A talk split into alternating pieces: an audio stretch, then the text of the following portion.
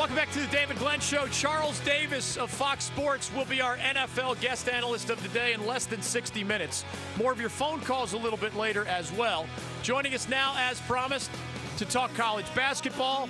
Wake is visiting NC State tonight, but we will get into much more than that head to head matchup. He's the former voice of Carson Newman University and Marshall.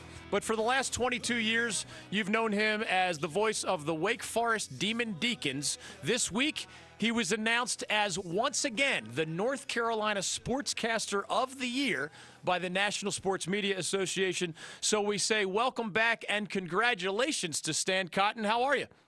I'm great, David. Thank you. You've you've aged me now, going all the way back to Carson Newman. Folks have started adding the years up, and they figure I'm not as young as I used to be. Well, you know, we have a lot of ACC fans in this audience. Most know your name and your voice well. Some are more casual fans and might just listen to your uh, fantastic play-by-play and and add the name to the equation a little bit later. But I think the average listener does wonder, and I hope you'll share a little bit about your rise to the four four-time national or four-time North Carolina Sportscaster of the Year. Uh, what's the secret? You, you, love what you do, I know.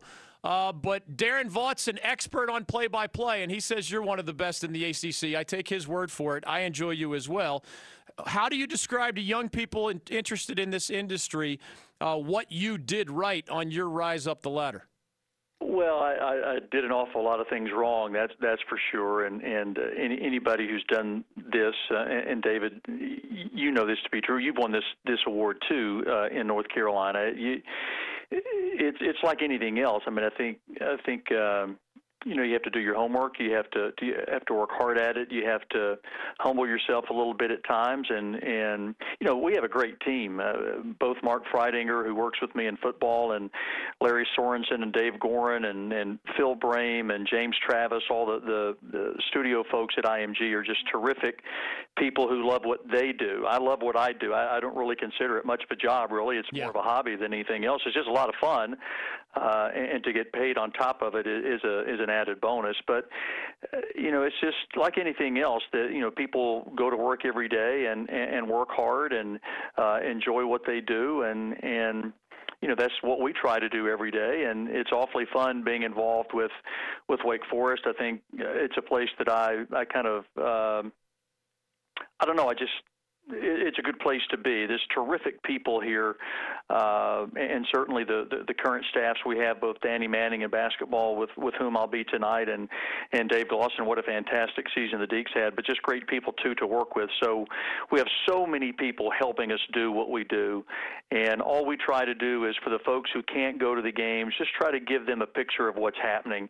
Uh, don't don't try to be more than the game. Just be a part of it. That's fine, but don't be more than the game. Just just help people feel like when the game's over that they've been there. I think if you've done that, if we've done that, then then we've done what we're supposed to do. Stan Cotten is joining us on the David Glenn Show. You can follow him on Twitter at Stan Cotten WF. I don't know if this went into the equation when you took the voice of the Deacons job more than two decades ago, but in my 30 years covering the ACC, I have found that it is easy to fall in love with the culture of Wake Forest. I mean, if I listed my favorite people in 30 years, Dave Odom would be on there, Skip Prosser would be on there, Jim Grobe would be on there, a guy like Randolph Childress would be on there.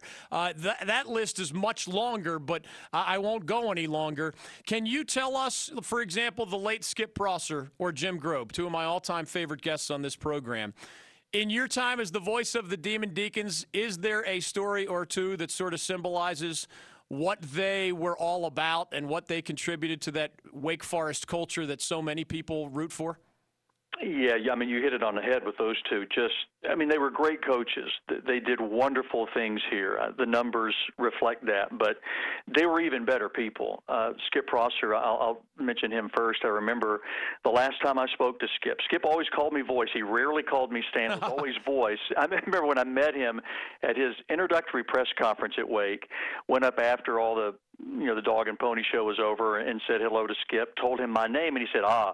Voice. Hmm. So he'd done his homework, he he he knew different people around and who they were, and he he, he called me voice for years. And and I remember he Skip loved football probably more than he loved basketball. He's a huge Steelers fan, and he always used to come in my office and plop down and and, and talk football.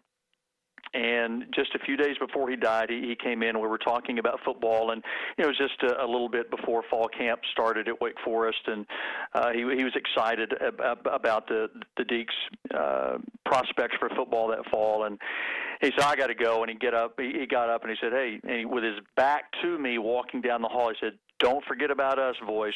Don't forget about us. Of course, he meant his basketball team, but how could you forget a guy like Skip? He was he was a beautiful human being, and uh, such a such a loss when when when he died. And and Jim and he and Jim Grobe were were terrific friends. And, and I remember Jim's first season as the football coach at Wake.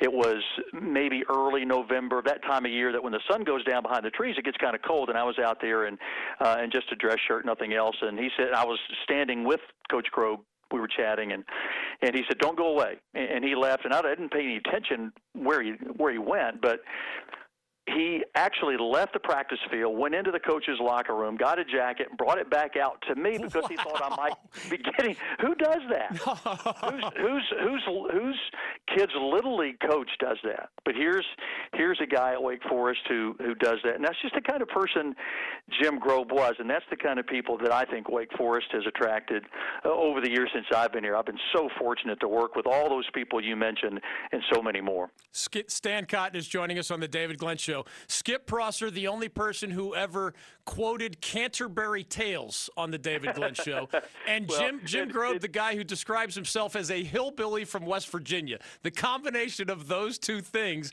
and you knew them well, so you appreciate that contrast. The fact that they were such great friends with such sort of contrasting styles is priceless. Yeah, and together, I mean, they they were so good uh, just by themselves, but together, I mean, we we should have taken them on the road and charged tickets. Uh, they charged for tickets. They were fantastic, and uh, you know, I'll never forget either one of them. And and we we lost uh, an incredible human being when when uh, Skip. Prosser died, and in a lot of ways, many of us have not recovered from that. We just there's such a void in our lives because he's gone, but uh, we remember him fondly and, and the many things he did for Wake. Saddest day of my broadcasting career, having mm-hmm. to share that news on the air when Coach Prosser passed away that summer. Stan Cotten is joining us. I only left you about a minute for for analysis of tonight's basketball game. The Deacs lost John Collins early to the NBA, and it just mm-hmm. feels like they don't have enough help for a quality player like Bryant Crawford. What do you see as the keys to them turning around an eight and nine start as they head to state tonight? Yeah, it's it's hard to to to fill in that gap, and then on top of that, when Dinos Mitoglou left, yeah. uh, in the summer, th- those those combined, it, that was a loss, and and you know, I still think it hurts. I, you know, Wake, when it had won six in a row back earlier in the season, was shooting the ball very, very well, David, as you know. And, and the Deacs just the last few games haven't shot that well. They've they've had sporadic uh, stretches where they where they've shot the ball well, specifically or, or particularly from the three point line, but but just not enough uh, of that. And and the Deacs need to get better on defense as well. What Wake really needs to get, do is is get to the free throw line. They haven't been able to do that last couple of games. That's really hurt them. Wake's a really good free throw shooting team typically. So I think tonight against State, if the Deacs can get to the free throw line, uh, they'll they'll have a chance. But uh, you know, it's you mentioned Bryant Crawford, terrific player. Uh, he he's a pretty consistent player too for Wake. He needs to play well for the Deacs to have a chance, I think, tonight. But uh, you know, it's a team game, and it's got to take more than than Bryant Crawford, and we'll see uh, what shakes out tonight. He's the voice, and he is the North Carolina Sportscaster of the Year. Stan Cotten, congrats and thanks for the time. You bet, David. Thank you. Back after this on the David Glenn Show.